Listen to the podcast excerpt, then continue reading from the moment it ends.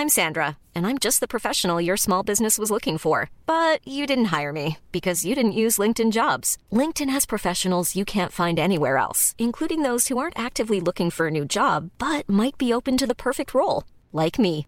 In a given month, over seventy percent of LinkedIn users don't visit other leading job sites. So if you're not looking on LinkedIn, you'll miss out on great candidates like Sandra. Start hiring professionals like a professional. Post your free job on linkedin dot com slash people today.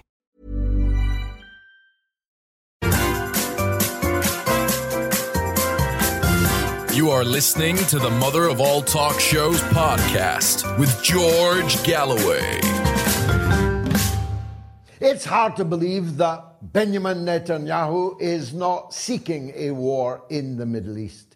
It's very difficult to believe that he is unable or unwilling otherwise to stop the murderous rampages of both the settler communities in the occupied territories and those of his own forces. Undercover Israeli operators, looking as much like the locals as they could, were rampaging through the camp and the town of Jenin just in the last forty-eight hours and shooting anyone that moved, including in the back, and murdering them in cold blood. But the conduct of the settlers in the Al-Aqsa Mosque during Ramadan is, of course, a deliberate provocation, and not just to the Muslims in Palestine, and not just to the Christians in Palestine either, whose patriarch said that the attacks on the Al-Aqsa Mosque by Israeli settlers and forces were exactly synonymous, tantamount to attacks on the Church of the Holy Sepulchre here in this Easter week. The rampages were deliberately planned. The Israeli soldiers who piled into the mosque to defend the illegal settlers, rampaging through it, tramping on prayer mats, and who knows what else, profanity, were there to be protected by the Israeli soldiers who came tooled for the occasion night after night after night. Smoke bombs, gas bombs, rubber bullets, and then finally real live ammunition. This is a stepping up of settler and soldier violence against the Palestinian people, which can only have the effect, and I argue only have the intended effect, of forcing the Arab countries around Israel, now re- reunited with Iran in the historic peace deal from Beijing, now to step up their solidarity with the Palestinian people under such murderous occupation, and indeed to go beyond the levels of solidarity they have offered before. It's not that the Arabs are any longer unable to do it. You could hit Tel Aviv with a missile from Yemen, from Iraq, from Lebanon, from Syria, and that's without any of the collaborating countries, Egypt or Jordan, even joining in. And the missile technology that exists now in those countries numbers these missiles in the hundreds of thousands. No Iron Dome could possibly protect against them. Every town, city, and village in occupied Palestine would be within range of the rockets from all of those places I have mentioned, let alone from the Islamic Republic of Iran, whose firepower is of an altogether different order. The C I A said today that within a week, Iran will have enough uh, uranium to actually create a nuclear weapon, though they continue to say they have no intention of making one. In other words, the shaping up of the various forces is extremely alarming to those of us who do not want to see another general war in the Middle East.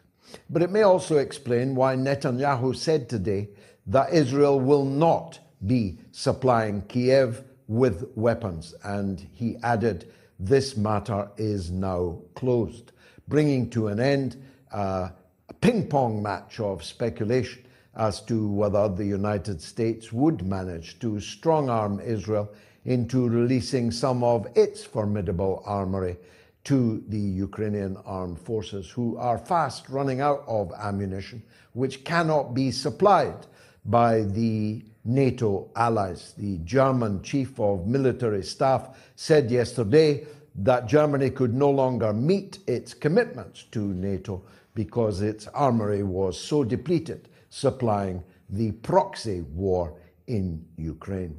So if the Americans can't arm them and the Europeans won't arm them any further, they're casting us a further net aside to try and fill the gaps.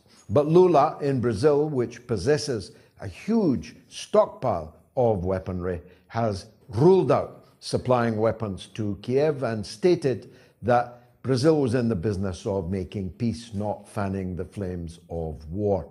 And so the tide is turning. Bakhmut has been liberated, virtually all of it, eighty-eight percent of it, the last time I looked at the war map some hours ago, admittedly, and all of the center, all of the administrative and governmental buildings, all of the vital infrastructure of Bakhmut, not that there is much of that left standing, is in the hands of the Russian forces, leaving open a wide swathe of eastern and southern Ukraine for further Russian advance. Of course, we're expecting any minute now the spring offensive by Zelensky's forces, aren't we?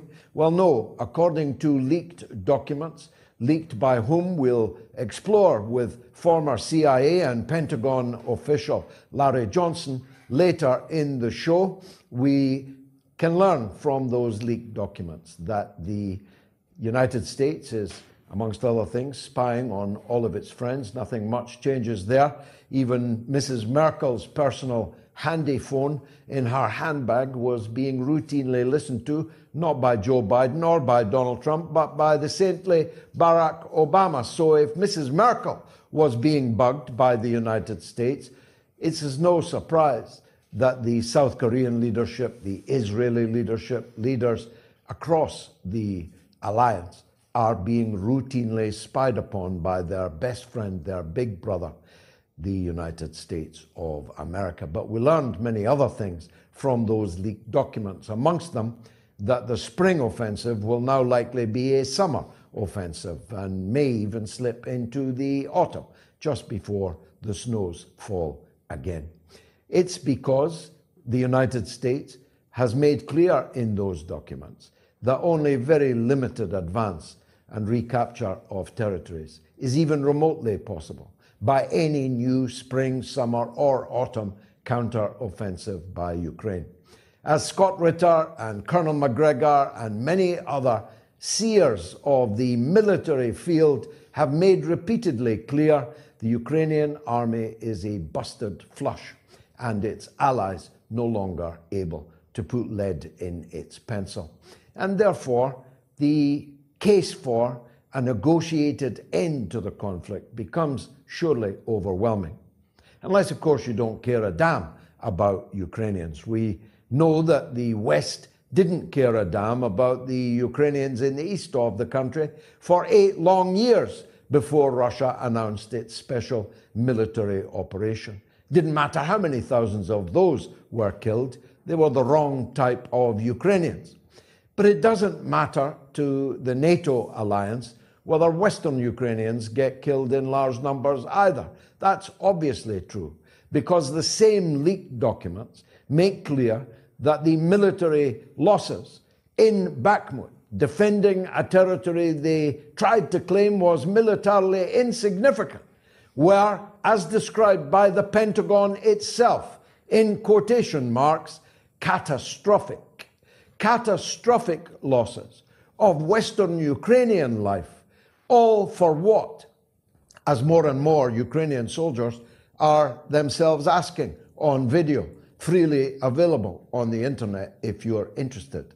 You'll not see it, of course, on the mainstream media, which continues to be staffed overwhelmingly by practiced liars. As Elon Musk revealed devastatingly in an interview with the B B C, which had not been scheduled, the B B C reporter turned up unannounced without an appointment at the uh, Twitter headquarters in San Francisco uh, and stuck microphones in people's faces.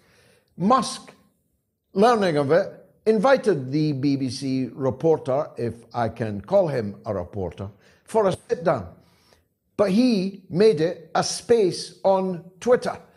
Ask me what that means, but it means that everybody on Twitter could watch it happening in real time. It meant, of course, that the B B C could not edit out the most embarrassing parts of what can only be described as a match between uh, Mike Tyson and Joe Bugner. It was not uh, a mismatch, it was a no contest. It was a pummeling from Musk of the B B C, which made a mockery of those of us who are forced on pain of imprisonment to pay the B B C a license fee, which is not to be confused with government funding, you understand. It's just that the government will put you in prison if you don't pay it. Even Stalin didn't think of that one. And the B B C have the gall to say that they object to being called state-funded, when only a Jesuitical exercise in sophistry could confuse the license fee with government funding. It is entirely the same thing, a distinction without a difference. And the B B C, which was extremely happy to see people like me falsely labelled by the old Twitter and not removed by the new Twitter as Russian state-affiliated media, when I am not now, nor have I ever been, Russian state-affiliated media. But the B B C and N P R in the United States of America have now, at least in part, been labelled for what they are, which is mouthpieces of their respective states. N P R has announced that it's quitting Twitter. A nation mourns. The world mourns. How are we going to survive without the fifty N P R Twitter accounts any longer? I am myself bereft, aren't you? But they themselves on their website, which they've now taken down, stated that federal funding was crucial to the very existence of National Public Radio, N P R. These hypocrites that like to go around calling other people mouthpieces of this government or that, when they are called out as the mouthpieces they are, and not Russian state-affiliated media. But the B B C is British state-affiliated media. N P R is American state-affiliated media. At least Musk has the benefit of truth in regard to both of them. But anyway, the B B C hapless hack, who will never show his face in public again, surely, accused Musk of presiding over an explosion in hate speech on Twitter since he took over. Musk did the very intelligent thing of asking him to give a single example. I can't give you an example, said the B B C hack, but my people tell me it is so. Give me one example, asked Musk, and the B B C reporter squirmed, as we all did when we saw the two videos released this week of Joe Biden and the Dalai Lama. Joe Biden is a danger to children, as overwhelmingly you all agree in the poll that we are currently running. If Joe Biden put his hands on my daughters like that, I would punch him out, wouldn't you? Who would allow their child to be manhandled by this sleazy old man who may or may not have the benefit of an insanity defense? But any other person behaving like, look where his hand is, any, look on that girl's breasts, any other person behaving like that on camera would be forced to resign. But this sleazy old man continues, look at him, continues to fondle and stroke and sniff and feel and grope young children anytime they are brought before him. And the children look mighty frightened, if you ask me. The Dalai Lama, Dula La, Dula La Dalai Lama, is, of course, an even more obscene example.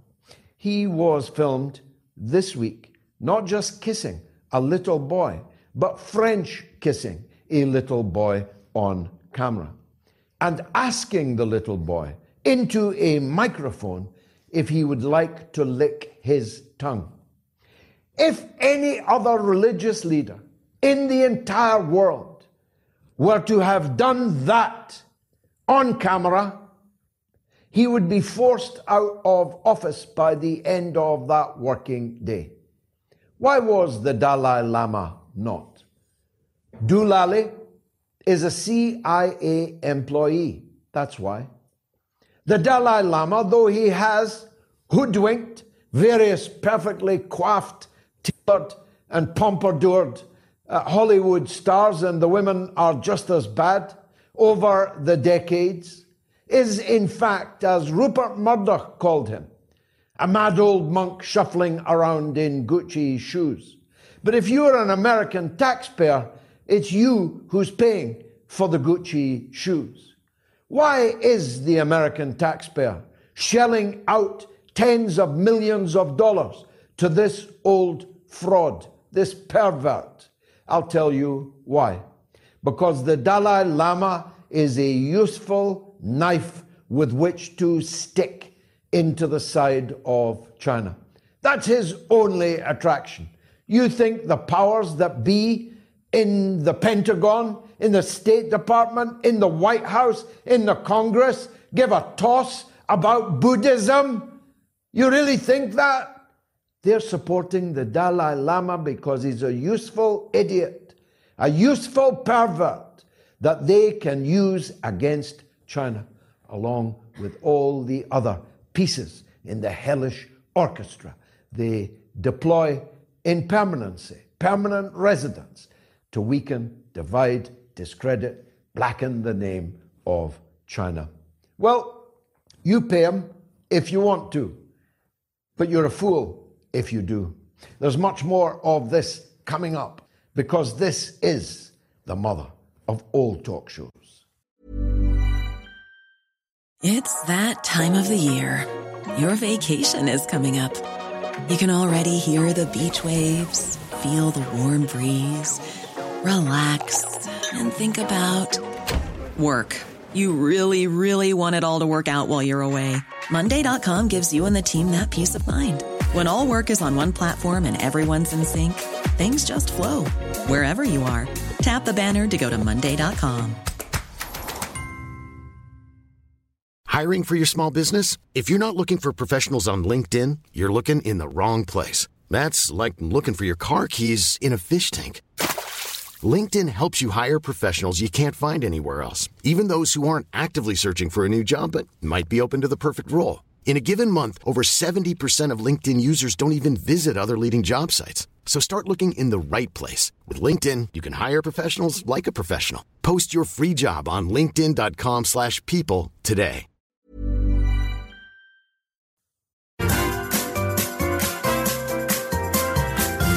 You are listening to the Mother of All Talk Shows podcast with George Galloway. Now, here's the poll we've got running. Should President Biden and the Dalai Lama be kept away from children? It is utterly extraordinary numbers. On Twitter, there they are. Joe kissing the Dalai, kissing the leader of the Taiwan breakaway territory in China. And although it's a mock-up, you can easily imagine it if you've got a strong constitution. Here's the uh, quiz, or the poll rather. Should President Biden and the Dalai Lama be kept away from children? On Twitter, yes, ninety-five percent. No, five percent. On YouTube, yes, ninety-seven percent. No, three percent. On Telegram, yes, ninety-seven percent. No, three percent. On YouTube community poll, where nearly ten thousand people have already voted. Yes, ninety-seven percent. No, three percent. How do you feel about that, great citizens of America? How do you feel about that, those of you who follow the Buddhist faith and who've been hoodwinked by the Dalai Lama? Between ninety-five and ninety-seven percent of twelve thousand people so far, and the show has just begun, think that your leaders should be kept away from children? Dear God, what a depraved mess we are in. Larry Johnson was once at the heart of American power politics. He's a veteran of the C I A and of the State Department's Office of Counterterrorism, and is the founder of Berg Associates, and is one of our most popular guests on the mother of all talk shows. So I'm delighted to be able to welcome Larry back. Because, Larry, I wanted to talk about these leaked documents. I lean to uh, the point of view that these documents are genuine. I know that some, that may include you, lean away from that. But the more I read of them, the more they have the ring of truth uh, to me. What's your take on that? And if they are or are not real, where did they come from? George, I fully agree with you. They're one hundred percent genuine, authentic. And it could only have come through a really a small number of people, because that most most folks don't understand the classification level. So if you see something that's secret, well, that secret can be shared with people from foreign countries. But there were also documents that were labeled secret no foreign. Well, those can't be shared with foreigners. And in this case, the United Kingdom, personnel from the United Kingdom, including Boris Johnson or Rishi uh, Sunak, they're foreigners, so you can't share it with them. There's also top secret material. Now, some there are occasions in which top secret material is shared, but uh, the, the, this document that has been released came out of the C I A Operations Center. Uh, I worked in that Operations Center in the summer of nineteen eighty-six for two months. So that kind of document is familiar to me. Uh, I think this was leaked by someone who was so disgusted by the lying that is going on within the Biden administration, particularly out of the Department of Defense, out of the Director of National Intelligence uh, Agency, and out of the C I A itself, because the war in Ukraine as described in those documents is quite distinct from the great victory that's being described regularly in briefings by people like the Secretary of Defense, Austin.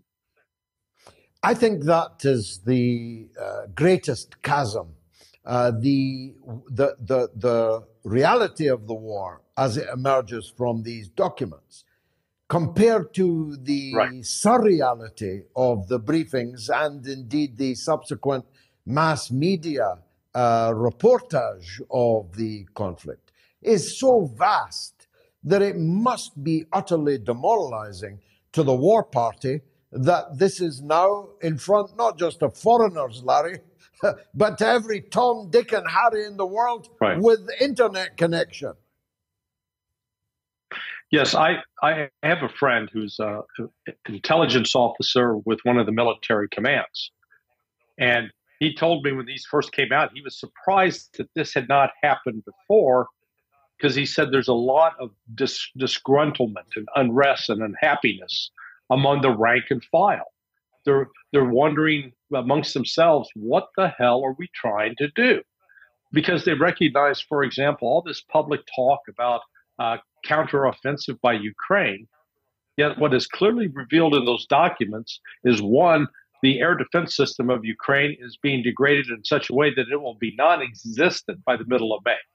Uh, number two, that the United States and NATO are not able to supply Ukraine with enough shells to be able to respond to the overwhelming barrage that they're receiving from Russia. And even with commitments to ramp up production. Well, How do you carry out a counteroffensive if you don't have artillery, you don't have armor, you don't have air cover, and you don't have air defense? Uh, it's, it's, it's suicidal. It's madness. And I think that, uh, you know, one person or more than one person took the route of an Edward Snowden. They decided to blow the whistle. They got the documents out of this. Uh, these documents would have been held in something called a, a SCIF, a se- sensitive compartmented information facility. So you, people can't just walk in there with a camera and take pictures. Whoever did this took the documents out, folded them, got them to a safe location, then photographed them. The reason for the photograph is to try to obscure the digital signatures. Uh, there, there are markings on those on the documents if they are not treated in a different way that can help tell you exactly what printer they came off of. So this is one of the things that investigators will be looking for uh, right now. The investigation, of course, is one that might never come to a conclusion if uh, if the uh, intention is to throw sand in our eyes by implying that these documents are not genuine or in part not genuine or have been altered or falsified in some way. It's difficult to see which way uh, for the American uh, state, the deep state, to turn on this, because it's only a month or two or three before we can see that they were lying, that there was no counteroffensive. And if there was, that it was a flop. I mean, they're trying to buy time, but buy time for what, Larry? Well, the, the, at the same time, they've got the pretense, this false story, that it is a unified NATO, that we're all pulling in the same direction to oppose Russia. And that's just not the case. As you've seen, the United States is busy trying to impose sanctions on Hungary. France has come out and spoken very clearly about the need to not be saddled, chained together with the United States, particularly when it comes to issues like Taiwan. So, the, the, and the, the entire premise of U S foreign policy is literally unraveling over the last two months in the wake of the Putin, Xi, Jinping summit in Moscow. We now see Saudi Arabia taking a completely independent course. We see the Chinese with the Saudis negotiating an end to the war in, in Yemen. That's underway. We see uh, Saudi Arabia and Iran reaching peace. Because in the past, the United States used the Saudis as a wedge to try to provoke conflict in the region. You see Russia working with Turkey to bring uh, raw pro-Shwan between Turkey and Syria. All of a sudden, several cornerstones of U S foreign policy are just falling apart. So this is this goes much beyond just the war in Ukraine. The, the war in Ukraine is, in fact, somewhat of a symptom of the loss of U S power and influence in the world, and thank God, because the, what the United States has been doing over the last twenty-five years, it's it, it, it's a vicious bully, and it's been killing people and leaving trails of blood instead of bringing about a more peaceful world. And yet, as the saying goes, when you're in a hole, stop digging. But they are uh, breaking that uh, that yeah. uh, law. Yeah. Uh, I, I, I could have set my stopwatch, but Singapore just uh, uh, upgraded its relations with China. And lo and behold, in the New York Times today, there's a, a smear on Singapore uh, of the type that we've seen before. Uh, well, Singapore's a big success story, but at what cost? Look at the lack of yeah. this, that, and the next thing in Singapore. Uh, ditto Macron. Macron is getting the full Mark Rubio treatment. Uh, he is uh, being accused of betrayal because he made the blindingly obvious observation that to be someone's ally is not the same thing as being their vassal. So uh, right. they, they, they don't seem to be reading the room in Washington. Yeah.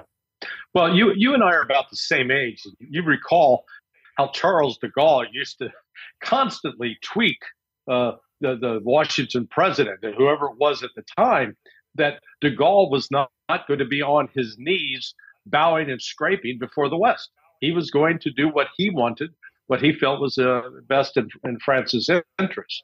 Now, I think Macron is a terrible leader, but uh, he's smart enough to recognize that tying himself to the United States at this point is a losing cause. By contrast, I don't know if you saw any of the images of Rishi Sunak uh, my, with, with Joe Biden today.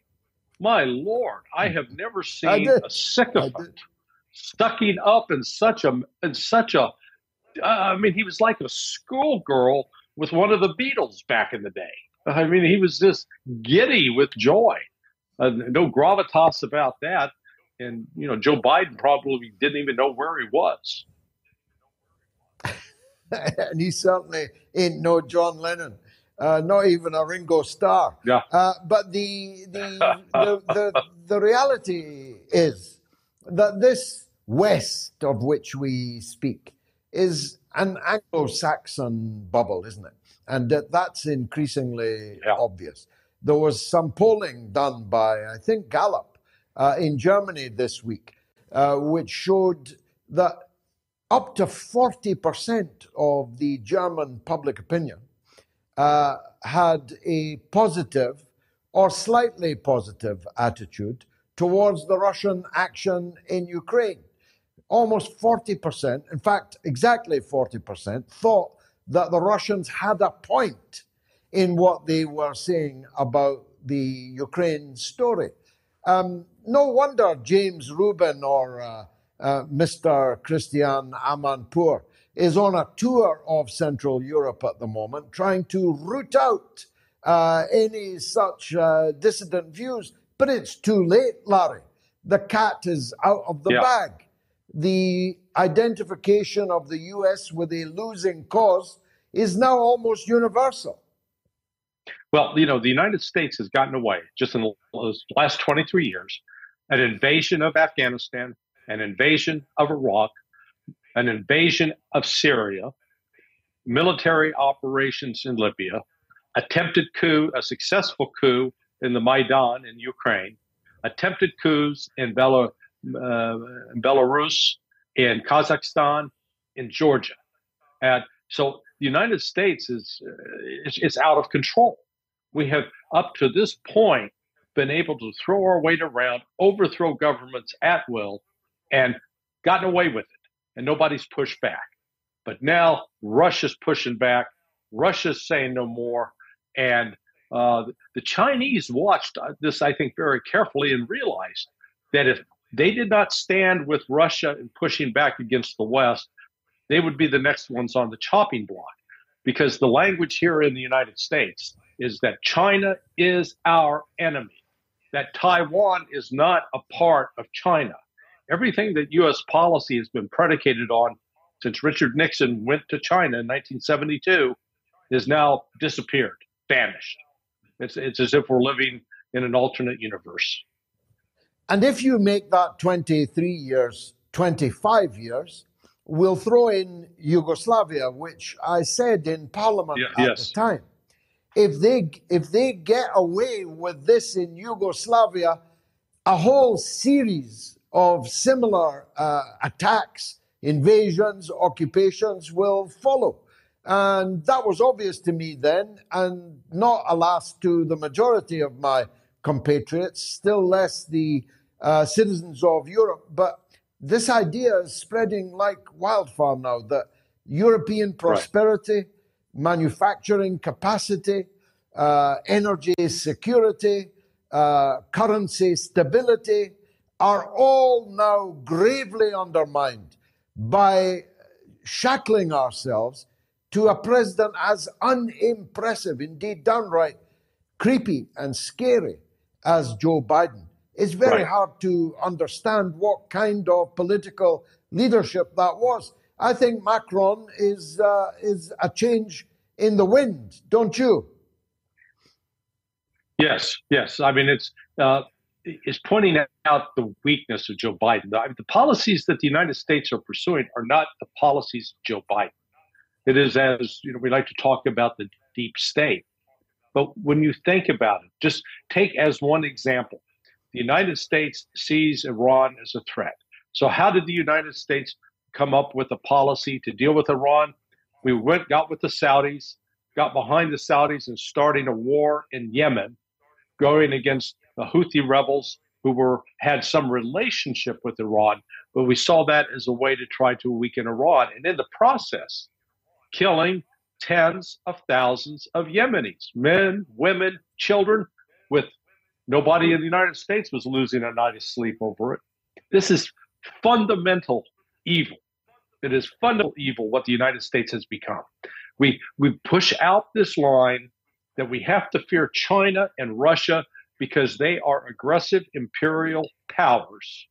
Yet the fact is, the last country that China invaded was Vietnam, and that was in response to a Vietnamese uh, invasion of Cambodia, and that was over forty years ago. Uh, Russia has a, has gone into Georgia in response to being attacked, and then in response to what the NATO governments were doing with Ukraine over the last eight years, threatening Russia.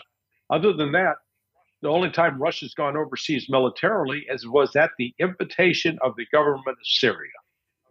The only country in the world, actually two, the only countries in the world that have been aggressive in carrying out military operations in other nations without the permission of those nations are the United States and the United Kingdom. The blood is on the hands of the Anglo-Saxons. Yes, alas, alas, as you and I uh, think are, are, are both, although I'm from the Celtic fringe. Uh, Just lastly, Larry, and I, I'm always grateful for your time and wisdom, really seriously. Uh, this, these threats against China, they can't really be real, are they? Is it rhetoric? Is it bluff? Is it a poker game? Do they think the Chinese will back down? Because I'll tell you what, the more I, if I was in charge of China, Larry, uh, Taiwan would already be in my hands uh, by now, because if they are going to Ukrainianize Taiwan, well, you might as well take it now than have to fight all the harder to take it uh, once the United States has fortified it. Are they really going to turn Taiwan into the new Ukraine? Yes, they're going to try. I, it is. I, I agree with you. It's craziness. It's an insanity. There, the United States does not have the military power to fight China and win, short of using nuclear weapons. And even then, that ends up being a suicide pact. So, yet the rhetoric among the political leaders, Republican and Democrat alike in the United States, the the message reflected in the media, the message reflected in many of the major corporations is increasingly describing China as an enemy, as the ultimate threat. We need to get, you know, Russia is seen as a minor irritant, that the real enemy, people say this, the real enemy is China. Now, China has heard that. That's one of the reasons why the United States has been desperately trying to make a phone call to Xi Jinping. He refuses to pick up the phone. He won't talk to us anymore. I don't blame it. I wouldn't talk to us. So this is, I, I think, unfortunately, you, you and I and your and your viewers and listeners are living in one of the most dangerous times uh, in the last uh, one hundred fifty years. It, it is fraught with peril. And uh, the United States, I fear, is going to do something incredibly stupid. The only silver lining in that is it will be uh, like an alcoholic waking up after a near-death experience that may compel a change in what up to this point has have been dead-end imperialist policies. Unless Trump comes back, Larry, he, he says he can sort it all out with a few phone calls. Yeah, I mean, unfortunately, Trump, too, is uh, he's less inclined to, to, to for military adventurism. That is true. But he still labors under this illusion that the America's got the greatest military power in the world, but we got the most expensive military power. It's a, we're driving a, we're like a Lamborghini with no tires. So uh, you know we're very costly, but you can't drive us anywhere. How brilliantly put, a Lamborghini with no tires. That's a phrase, a zinger that will live. Larry Johnson, as always, you never disappoint. Thanks for joining us on the mother of all talk shows. You are listening to the Mother of All Talk Shows podcast with George Galloway. Just over a year ago, my next guest was an activist anti-war figure inside Russia, opposed to Russia's military operation or invasion, as it is uh, more properly described and as I always describe it. She was opposed to it, she demonstrated against it, and then someone took her to the Donbass to see the reality on the ground, as lived by the Russian-speaking people of eastern Ukraine for eight long years at the hands of one president after another, who'd come to power initially as a result of the violent coup d'etat in Kiev. And what she saw there so profoundly affected her that she has been returning to the Donbass over and over again. She is a translator, but she is now best described as a volunteer in Donbass, trying to help the people there who continue to be bombed and shelled every hour of every day, this time with Western-supplied guns. Her name is Masha Lelyanova, and I'm very glad to welcome her to the mother of all talk shows. Masha, thank you uh, for uh, joining us. Uh, did I explain your situation correctly? If so, uh, say more about it. If not, please correct it. Yes, uh, everything's correct. Thank you very much for having me on your show, Mister Galloway. That's true. About a year ago, I was, well, a little bit more than a year ago, I was protesting on the streets of Moscow and not being able to cope with all this, left Moscow for uh, Far East shelter, asylum, or Noah's Ark, if you will, uh, rehab rehabilitation ser- center for baby seals, where I spent all the spring and half of summer. And after that, I returned to Moscow and went to Donbass with an American journalist, John Mark Dugan, in whose studio I am now. And that trip changed everything and actually brought some meaning into my life. Tell us uh, what it was that you found there that changed your life. I found there people. I talked to people who um, told me what really was happening. To be honest, I thought that they would tear me apart because I'm Russian, that they would blame me for all the devastation around them, for all the horrific things that happened. And instead, they were thanking me for being there and for translating for John, for bringing humanitarian aid that John had with him to uh, to uh, for, for these people.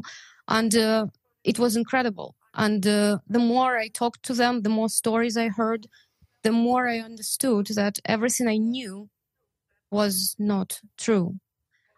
That everything I knew was like one hundred eighty percent so completely opposite to um, what the reality was. Uh, you know, give us an example. Was... And, and who who who was res- yeah who was responsible for that uh, misinformation or even disinformation that you had been fed? Uh, were you well, following Western media uh, sources, for example? I I was following the Western media. Yes. I was following all the channels that, uh, all the Telegram channels that uh, really um, supported the the uh, the narrative of the Western media. It never even occurred to me to look at what the Russian media was saying. I was thinking that it was all lies, and uh, it was um, really um, well. I understand that it was an absolutely wrong approach. But I honestly never gave a chance to the Russian media uh, at all. but I had to get some information from somewhere, and I thought that the Western media was a more reliable source, and um, that was very wrong, as as wrong as it only could be. Yeah. Yes, I think that's a good way of putting it, as wrong as it only can be. Well, uh, I, I'd like to thank John McDougan for taking you there. Uh, yeah, I'm very grateful to him as well. It made such an impact on you. Yeah, uh, we, we must all be. Uh, now, you were so affected by it that you've been regularly returning. Uh, how have things changed in the last, uh, well, that'll be about nine months uh, or so uh, since you first visited? How have things changed? In what way have they gotten better? In what way are they still the same? And if any, in what way are they worse? Well, uh, since August, when I went there for the first time, till now, I have been there eight times and uh, delivered humanitarian aid to all uh, areas of Donbas, that being from Mariupol to Severodonetsk, Lysychansk, so the whole, uh, the whole area. And as for what got better, what got worse, well, uh, for example, if we talk about what got worse, one of the places that we visited in August uh, was uh, Svyatogorsk, which is now under Ukrainian control. That definitely got worse because uh, there is no way to bring humanitarian aid there, and God knows what's going on there now. Uh, In terms of what got better, we can have a wonderful example of the city of Mariupol, which is being rebuilt. And every time I go there, I see the incredible speed of construction, renovation of everything. Like you can see where there was total devastation. Now there are new windows. Now there is a new restaurant opened, a new cafe opened. It's really amazing and very inspiring. The roads are fantastic there because they're all rebuilt. They're all new. Uh, so... The construction is happening where the Ukraine is not um, shelling anymore. Uh, well, it's too far for them to shell, apparently, too far for them to bomb. As for uh, the areas where they do reach, of course, nothing gets better there. Donetsk, Volnovakha, um, Makiivka, Gorlovka, all these cities are under constant fire, under constant shelling. And, uh, of course... Uh, You cannot talk about any improvement as just yet because the cities are being terrorized by Ukraine. And unfortunately, the, all the, the more... weapons that are supply, supplied to do that are Western weapons. So they get more and more and they use it yeah. against civilians. Yes, quite obviously, uh, as indeed they had been doing for eight long years, as the minutes of the O S C E uh, amply testify, although they... are no longer in the public domain. Uh, enough screenshots of them uh, are easily found. Um, mm-hmm. The more you look at it, Marsha, the more impossible it seems that uh, in any outcome of all this, that the Russian-speaking people in Ukraine could ever go back under the governance of the authorities in Kiev. The country is obviously going to be partitioned, isn't it? And if so, uh, what parts? I mean, for example, can Odessa possibly be left under the control of Kiev uh, when it is such an iconic Russian city? Uh, it seems impossible that this military operation could fail to uh, liberate Odessa. Uh, and if Odessa... Then what about the Russian people in Transnistria, now threatened by Romania and Moldova and Ukraine uh, and, and, and NATO? So the more you look at it, the more you see the partition will have to be drastic, won't it? Well, it is drastic on many levels. You see, before uh, the special military operation began, for example, Mariupol was really pro-Ukrainian. It took the devastation of the city to happen for people who stayed there to realize who the real enemy was. And uh, then they all voted pro-Russia. They all voted to be with Russia. I really hope that this fate will not happen to Odessa or to uh, Pridnestrovia or Transnistria, that you said. I really hope that it's not going to happen. But this uh, clash or the separation of Russian and Ukrainian is happening on every level. The problem is the people there are all Russian and Ukrainian. You can't separate this. It's like you would you would choose, okay, my leg is Ukrainian and my arm is Russian. How do you do this? We are, I mean, I said it before and I would probably be really hated by Ukrainians for saying that, but we are the same people. It's impossible to separate it. It's artificial.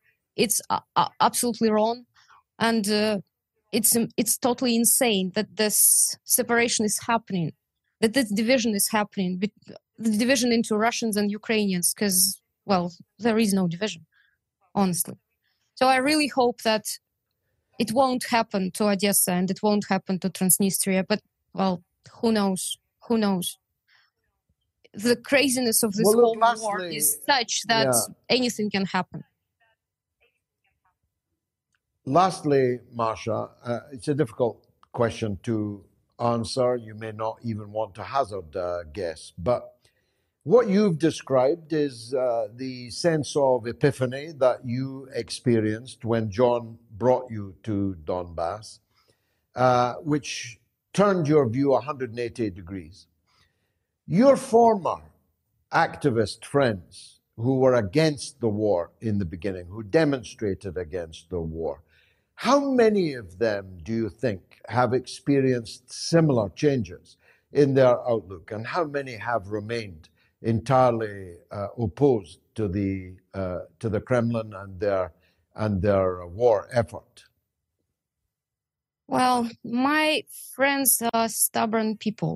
They are as stubborn as I was, and uh, it is my belief that for them to change their mind, Uh, they would also have to go there with open eyes and open hearts and open ears.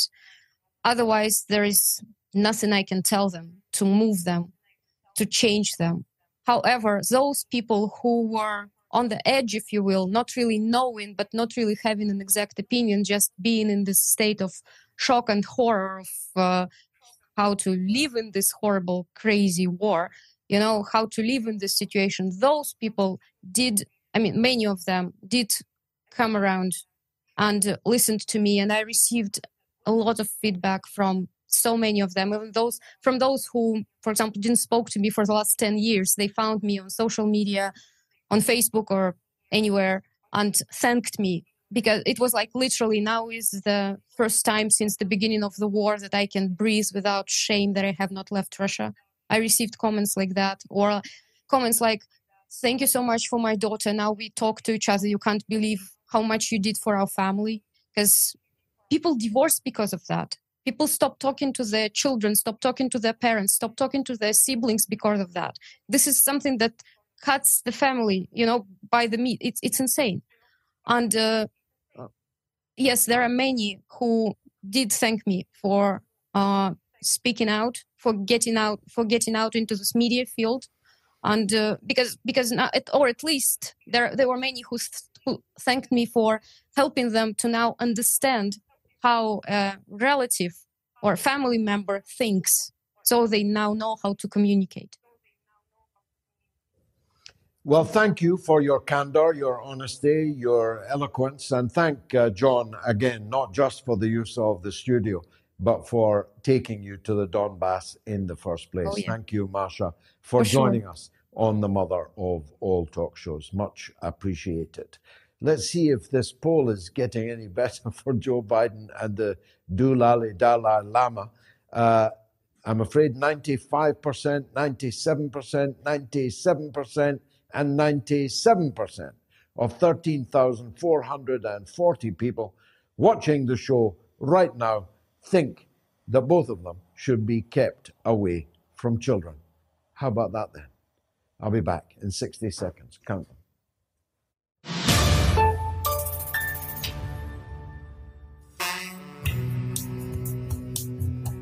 As I say, how lucky we are to have the audience that we do. A million people every week watching all or part of the mother of all talk shows, and most attentive to what they hear, and many of them truly brilliant students. It's quite humbling, actually. Oh, George, uh, blessings upon Ukrainian. It's, yes, it's the metamorphosis, man, or metamorphosis, the intimations of immortality experiences. George, you, you, I like what you said. I, I love a lot of things you're saying. You know, your, your daily communion it, it, with God is through your conscience. I, I wanted to comment on that. That's beautifully said. Your Socratic method on the on-air university is very beneficial, and I can only speak personally. Um, I uh, have appreciated because I had called last time in regard to the general strike, and you helped to really refine my understanding of that from a different point.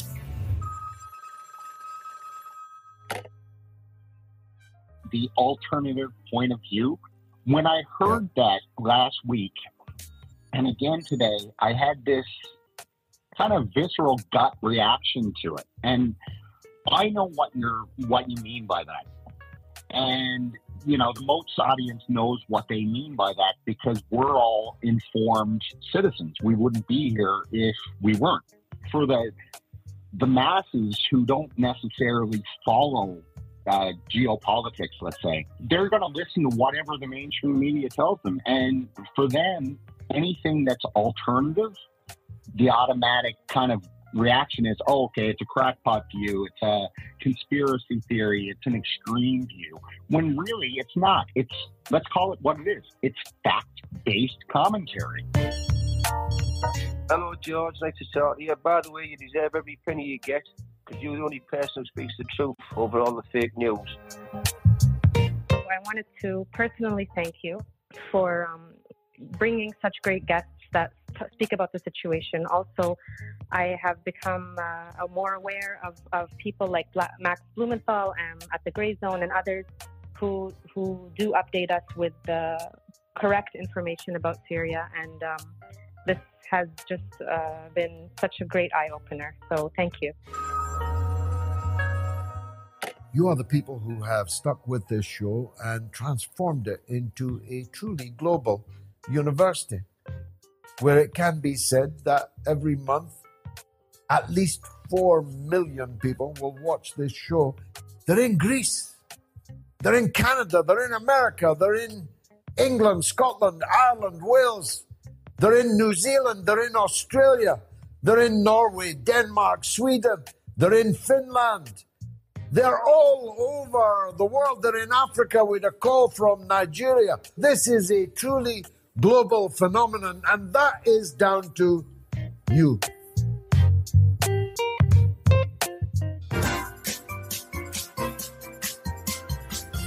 You are listening to the mother of all talk shows with George Galloway.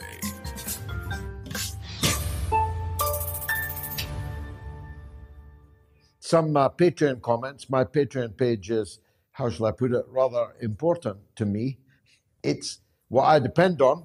Uh, so if you want to support me, it'll cost you less than one cup of coffee per week.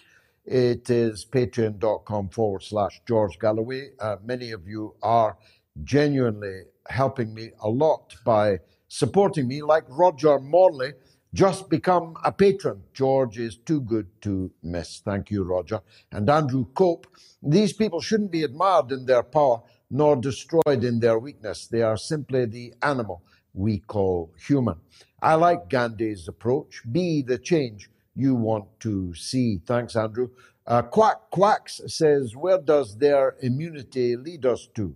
No values. And Andy says, geez, from ten to nine onwards, I got a daft amount of messages from family and friends in Uganda, all telling me to get onto my phone and watch the mother of all talk shows. You're pretty popular in little villages in rural Uganda, as long as their data holds out. Andy, I'm going to cut that one out and pin it on my wall. Let's go to the lines. In the Wirral in England, Rob is there, wants to talk about Joe Biden, who is, of course, in Northern Ireland right at this moment. Rob, what would you like to say? Hi, George. Good evening. Um, He's not in Northern Ireland anymore. He was briefly, slept most of the way through it. He had a token visit, I think. And I don't think it's got a... Uh, Where is he now? Has he left already? Has he left back to the United States already? Not at all, no. He's in the Republic now. He, land, he, he, he, he took off from Belfast and landed in Dublin several hours ago, I might add.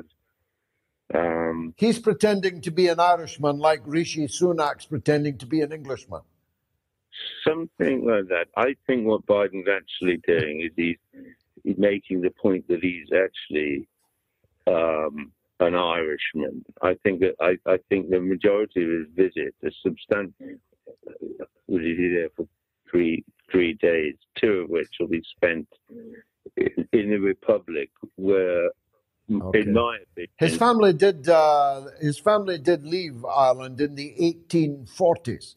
As uh, as white settlers uh, to uh, conquer the natives, uh, but uh, hey, if he's a plastic paddy, uh, good luck to him. They'll probably get him some votes. Uh, that's exactly. I I think you've hit the nail there on the head. He, I think that's what this is about. It's got nothing to do with the um, the protocols of the twenty-fifth anniversary. Power sharing and so on. I think it is a vote thing for him, and uh, we'll see him dressed up, paraded around. I mean, that's assuming someone's told him he's in Ireland, but um, I, I, think, I think that's exactly what what it's what it's about. I mean, he showed his true colours a, a couple of weeks back uh, on on Paddy's Day with his tie and his lapel. Um, and it, it's a long tradition, really. But going back to the point, this is a vote. This is a vote thing. He's announced he wants to run again.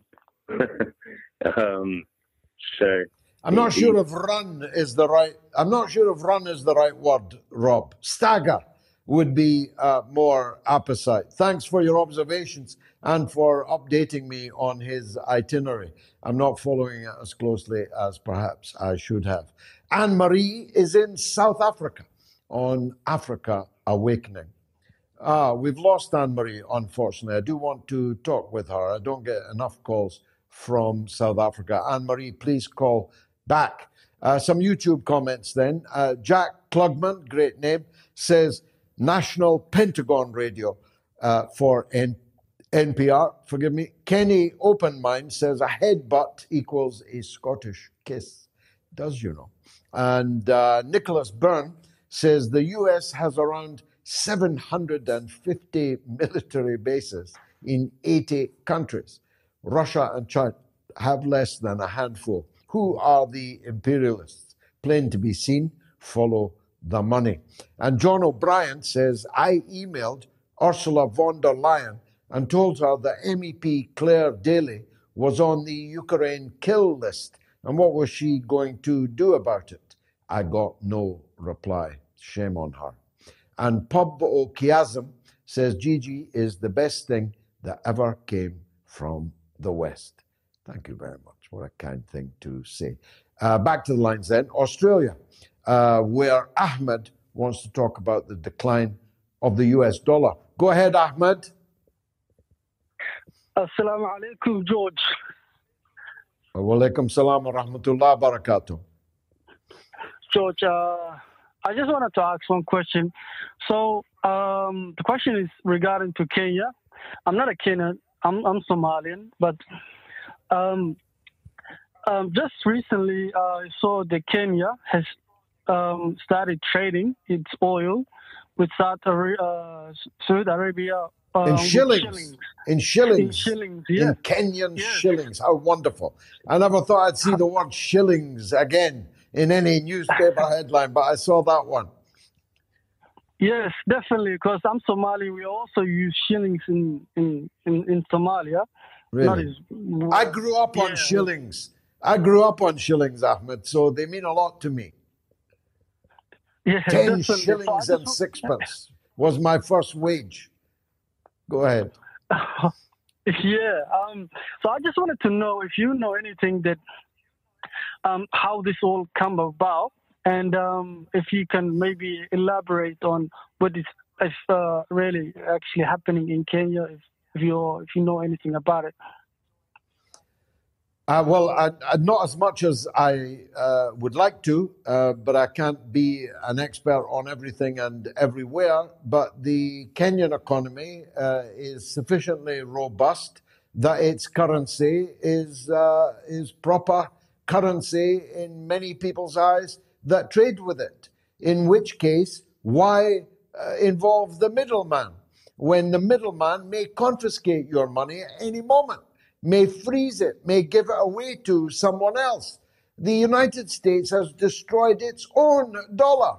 In, uh, as Robert F. Kennedy just said in an important uh, discussion uh, with Scott Ritter uh, online, and you must see that if you haven't seen it yet, that the U S has destroyed the dollar as a reserve currency by its wanton, rapacious use of economic sanctions, and then in the case of Russia, and not only Russia, actually seizing the private property of private citizens and giving the money they seize to another group of uh, citizens.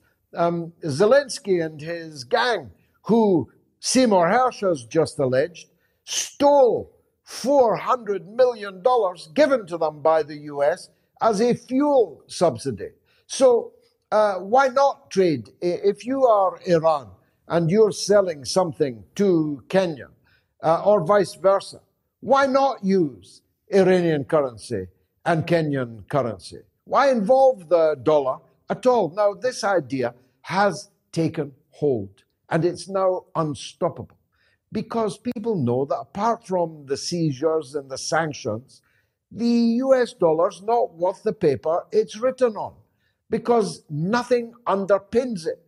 The only thing that ever underpinned it since Bretton Woods was the notion that it was the reserve currency.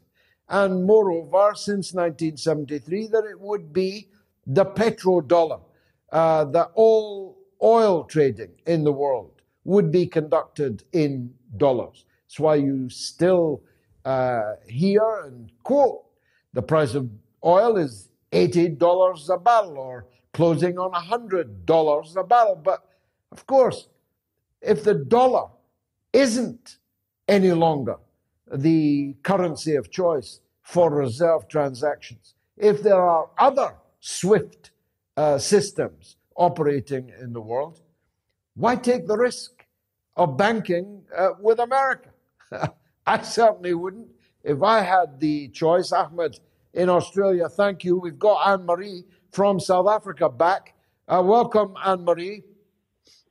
I, I would like to say the following. I love your show in the first place, but, but um, yeah, I grew up in apartheid, and thanks for your participation in your efforts.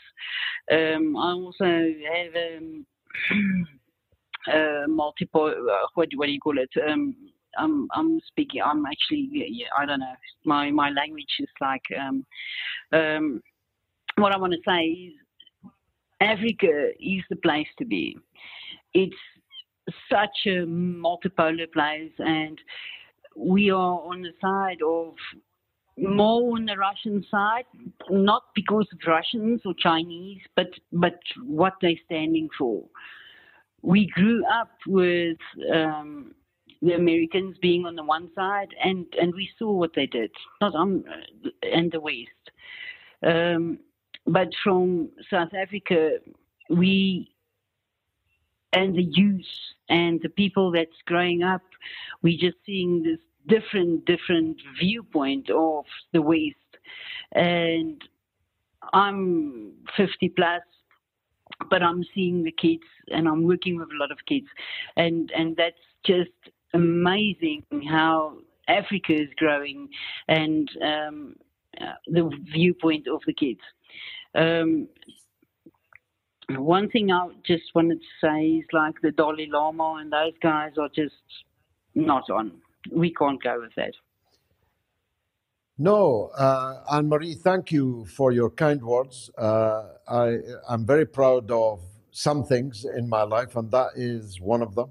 Uh, having uh, stood for uh, the liberation of Southern Africa, and in a very small way, uh, participated in the victory of that struggle.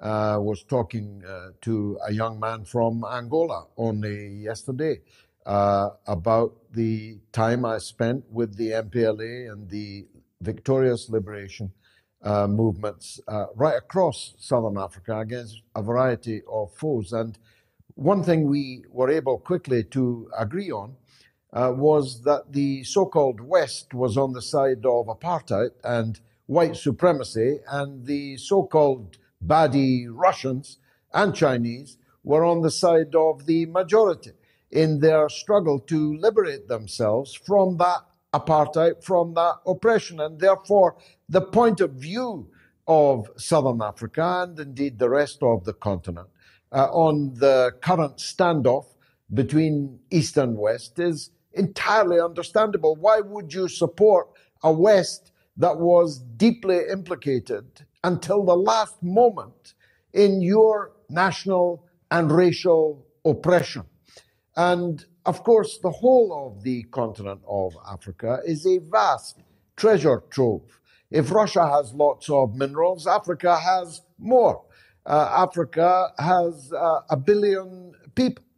Uh, and if they can find unity and can find the support of the likes of the Belt and Road Initiative, which China is forging ahead with, uh, then the connectivity, the infrastructure, ports, roads, bridges, highways, airports that are now sprouting in African countries will accelerate the already underway uh, rapid progress of the peoples of Africa. Not in uh, my lifetime, perhaps not even in yours, Anne-Marie, but our children will live in a time where Africa is truly great, where it is economically, culturally, and politically great, one of the great powers in a new multipolar world. Sing hallelujah for that, I certainly do. Anne-Marie, God bless you. Amandla, uh, to you and all my friends in South Africa. And now on the line is Chris in Edinburgh. Go ahead, Chris. Yeah, hello, George. Uh, now, hi. You, you know that Robert Kennedy is going to be running for president, and I find that very interesting. Um, but I think I think it's a foregone conclusion, unless he sells out, that is, um, you know, before he was nominated.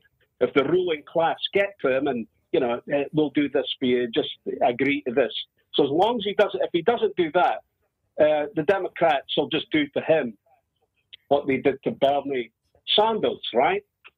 So I think, I think this is a brilliant ticket, Trump and Robert Kennedy. But Robert runs as his V P.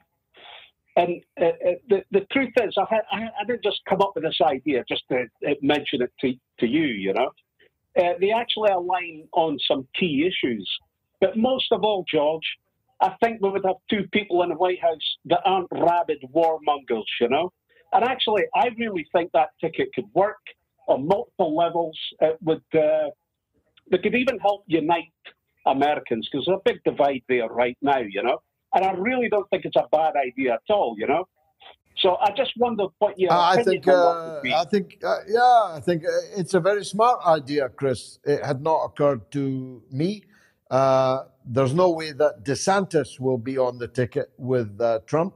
Uh, the polling this week shows that he's been trumped.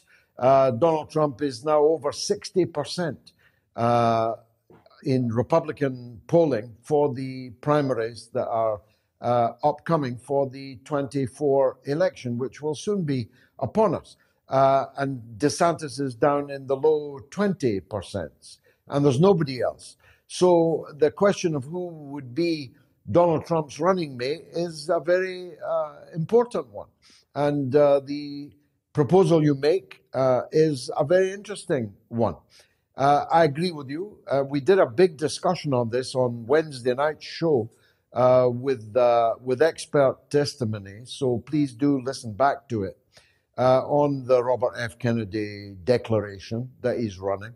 He's launching in Boston, I think, uh, this weekend. Uh, he is a high recognition. His name could not be more famous. His family line could not be more famous. He's going to be a handful if they get him into the debates. It's difficult to see how you could keep American Democratic royalty off the debates, uh, but they will not allow him to win. They will indeed do to him what uh, they did to Bernie Sanders. The difference, I hope, between Kennedy and Sanders is that Kennedy would then run as an independent, having been uh, effectively carved out uh, of the Democratic Party's nomination. Uh, but the proposal you make is an interesting variation on a theme, and I'm grateful that you made it here on the mother of all talk shows. Andrew is in Hull in England on Larry Johnson. Let's hear from him. Go ahead, Andrew. Uh, thank you, George. Salam alaikum uh, to you. I, I, my ears pricked up when uh, Larry likened much of, of the uh, situation in the globe today in terms of an alcoholic, and therefore bringing in this disease of addiction, which is my field. I'm a spiritual counsellor, and I've been writing uh, for the last ten years uh, in a couple of blogs, building mainly upon the work of a woman called Anne Wilson Shaef, S C H A E F, who wrote a book in nineteen eighty-seven. It became on the New York bestsellers list, and the title of the book was When Society Becomes an Addict. And she put forward the compelling uh, thesis, as a working psychotherapist and a PhD herself, that the world was slipping into this spiritual disease of disconnect, and that the systemic bodies would in future act like drunks and junkies, and their heads would come off, and the executive function would collapse, and their mission statements would collapse, and they would inevitably be involved in all kinds of insane behavior, the kind of insanity that an individual person is reduced to in this disease of addiction, which appears to be physical and mental, physical and mental, physical and mental. So it banjaxes the orthodox medical structures, but in fact it is a spiritual disease. And the twelve-step program is eighty-five years of evidence as really the only way out for a person when they collapse in the degradation of all of the particular forms of addiction, which is a singular disease of uh, massive proportions. What's happened over Indeed the last... so. Andrew, and, Andrew, you should draw up a twelve-step program for the states that are now displaying uh, this uh, alcoholic addiction, junkie addiction type behavior. Uh, have you thought about doing that, or have you already done that? E R T dot global. Um, I've uh, coined an approach called Addiction Resolution Therapy, and I have a corporate page offering Uh, my services to uh, executive functions of uh, institutions, systems and governments. And my wife often berates me saying, look, Andrew, you can't twelve-step the United Nations. And I say, look, I can only do what my God gives me to do. And this is uh, uh, uh, the, the time of a, the need of a... Give me, give me those, uh, yeah, Andrew, give me those addresses again, because I didn't get them. I don't know if the audience did. Say them again. It's D R T, that's Delta Romeo Tango, D R T dot global. That's my website. And I have a corporate page on there offering my services to any systemic body or government uh, that wants to avail themselves of a diagnostic of illness. Because my view is that only an illness diagnostic, di- diagnostic has a chance of bringing the executive functions of nations together, admitting that both sides are ill, and, and thereby being able to save face. You see, it may be that Russia has um, a lower hypocrisy rating, uh, which is all that spiritual uh, uh, calibration can look at in terms of this war being fought in in the Ukraine. But the fact is, all sides are so mired with hypocrisy and trauma over the last one hundred fifty years that it's very difficult to detach Russia from Stalin killing twenty millions to impose a reaction to theism and communism, and it's very hard to extract China from Mao Zedong's forty million Chinese he killed to establish communism. So the world is in this place of trauma in reaction to the paradox of the singular uh, nature of the black hole, the singular nature of E equals mc squared. And when the orthodox gets into trouble, as it has done over the hundreds of thousands of years, it's only the paradox that can bring a message of hope into that court, into that um, government uh, situation. And therefore, I come from the message of the paradox, as does everyone in a twelve-step program, as does everyone who is really trying to align themselves to the love of one spirit. So... Uh, well, look, I don't, I, I don't, uh, uh, yeah, I don't go with you uh, all the way on all of that, but it was an exceedingly interesting call. Uh, your numbers are bunkum, by the way, about both Russia and China, but we'll debate that perhaps on another occasion. Nonetheless, the uh, the core point that you were making and that Larry made, uh, that uh, that the big powers in the West are acting like uh, drunks, uh, alcoholic drunks uh, on a bender, uh, and may or may not still be alive to wake up uh, cold turkey uh, and so on. Uh, these are interesting uh, themes, and I'm grateful to you for having made them. How about this comment from YouTube? Captain Blimp says, George, do you know you are wearing a Brigade of Guards tie? You say that as if it's a bad thing, Captain. But as a matter of fact, it isn't a Brigade of Guards tie. Uh, super chats again. Thank you so much for donating. John Kelly, five pounds. I'm an O A P on a state pension, but forgetting, forgoing one meal a week is well worth it to support Moats. Keep up the great work, George. I'm humbled by that, John. Thank you. Robin Brack sends one pound ninety-nine. Liam Ibrahim sends Canadian dollars two point seven nine. And Doc Jazz, a very good friend of the show, sends uh, ten pounds ninety-one in the form of A E D fifty. Thank you, Doc, as always. Thank you for your focus on Palestine in your monologue. Jenin, where my grandmother is from, will continue to resist no matter what. Palestine will not be broken. I know Jenin very well. I know the camp exceedingly well. Uh, not long before the Iraq war uh, in two thousand three, I was in the Jenin camp immediately after uh, a massacre. Uh, alongside, by the way, the editor of this show, Ron Mackay. You could still smell the uh, dead people under the rubble. Uh, you could still smell the cordite and the gas. And the one thing that struck me most about the camp in Jenin is that you literally, if you climb on a roof, can see your own house and your own land and your own trees, your own gardens, your own fruit being picked by foreigners who came from New York or London or Paris or, uh, or, or, or Russia. Uh, you can see people, settlers, who took your land and your house, and you're now living behind the wire in a refugee camp in Jenin, subject to regular massacre like the one that occurred today. I saw a video today of a young man literally being shot in the back and killed as he was walking along the street in Jenin by Israeli special forces. It's not something I'm ever likely to forget. Let's go to Doncaster in England and talk with Tel. Go ahead, Tel. What would you like to say? I'd like to say uh, good evening, George. And uh, it's nice to speak to you again. It's been over a year. Well, welcome, Tel. What would you like to talk about tonight?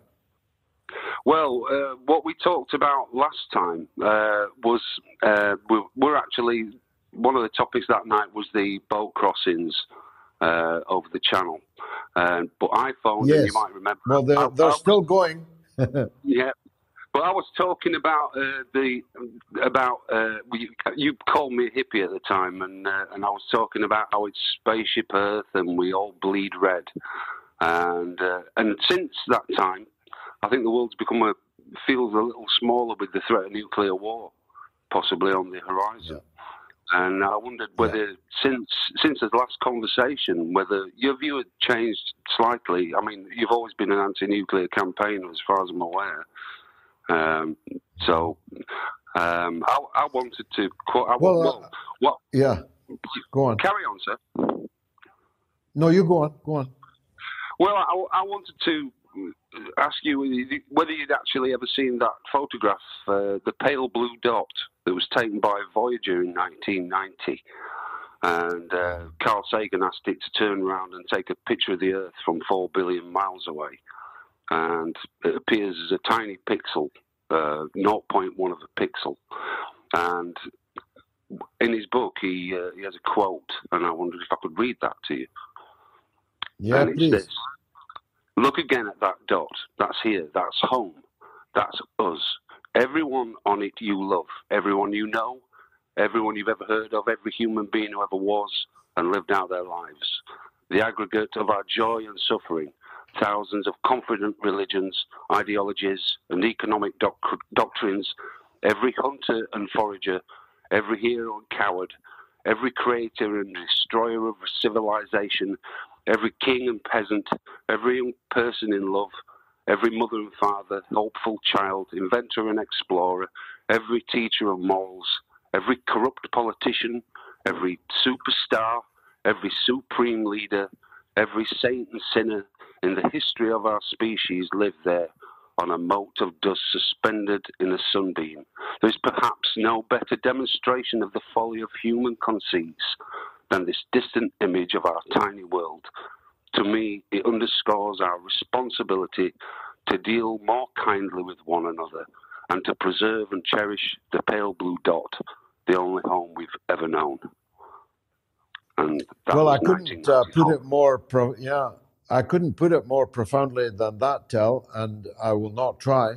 Uh, it does put in perspective uh, all kinds of things, from the familial, from the domestic to the global.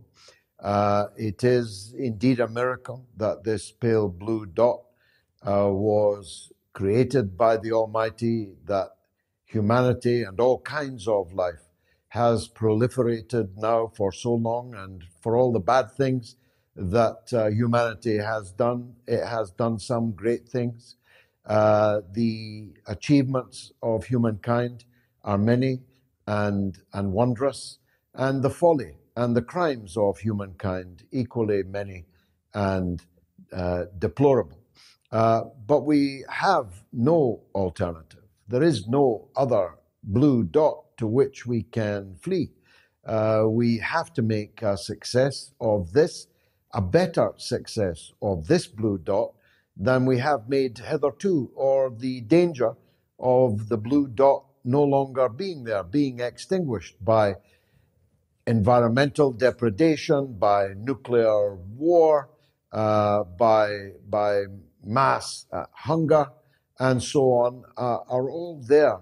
And if we do not resolve them with the enormous technology that we now have, if we don't have the sociology catch up with the technology, if we can't distribute the product of the earth, the wealth of the world more fairly, if we cannot resolve conflicts without resorting to war and endlessly preparing for and instigating war when we're not actually waging it, then the risk is very real that that blue dot that you describe, Carl Sagan describes so beautifully, uh, will cease to exist. And what an endless aeon of pity that would be.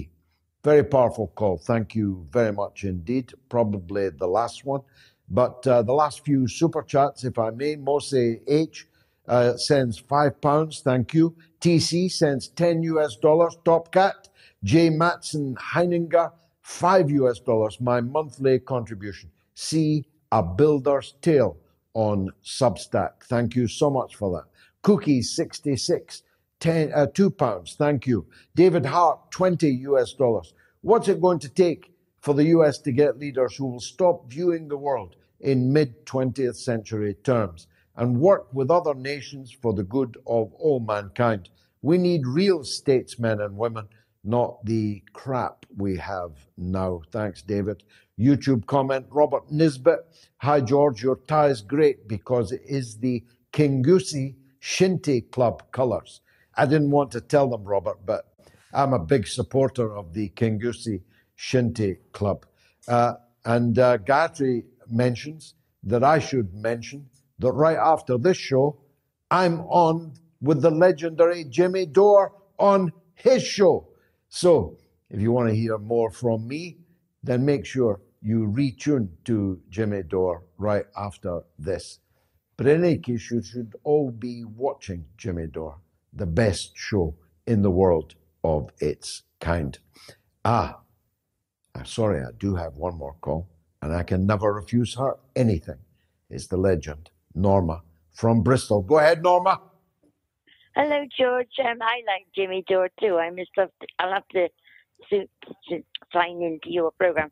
Mm. No, um, yeah, that Larry Johnson, your guest, he's a danger mm. ahead, and I just wondered. Nobody's mentioned landmines, and apparently they've been used in Ukraine by the Russians and the Ukrainians. And to my mind, they're just another awful weapon because, I mean, you've got you've got the depleted Ukrainian, but this, they've got such bad effects, like you speaking, because for a long time, um, even when the war is finished, um, they're still there, and to get rid of them is so dangerous.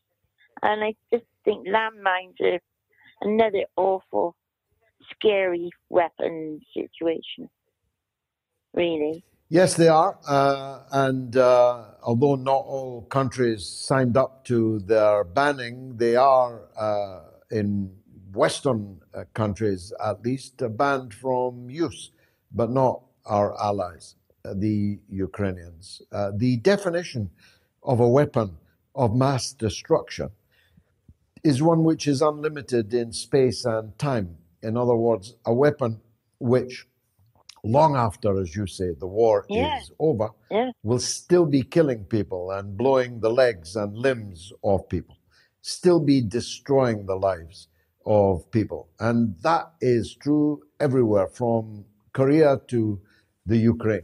Uh, the use of these landmines, which are never comprehensively demined, it's very difficult in any case to begin to do so, and very expensive to begin to do so. Uh, and of course, these uh, weapons uh, are not unlimited in space. They only kill you where they are actually laid, but they undoubtedly are weapons of mass destruction under that definition. But they're not the only weapons of mass destruction. They're not the yeah. only banned weapons that are being used. And the use of fragmentation bombs, cluster bombs, is an everyday occurrence in this terrible war, which should never have started and should now be brought to a negotiated end. But as Anthony Blinken said, the United States will not accept any decision by the Ukrainian government to negotiate a ceasefire and a peaceful solution. So they removed any doubt that we might have that this is a U S war rather than a Ukrainian one. Norma, thank you, as always, for your uh, very thoughtful uh, call. Uh, I've run out of time and mustn't overshoot uh, by too much, so it remains only for me to say that, God willing, I'll be back on Sunday at the slightly earlier time of seven p.m. U K time. And I hope that you will join me then for the Mothership, the Sunday edition of the mother of all talk shows. I will be on with Jimmy Dore right after these titles fade from your screen. And I'm always delighted to be on with Jimmy. Jimmy Dore in twenty-four. How's that for an election ticket? It's been marvelous for me. I hope it was for you. And join me on Sunday if it was.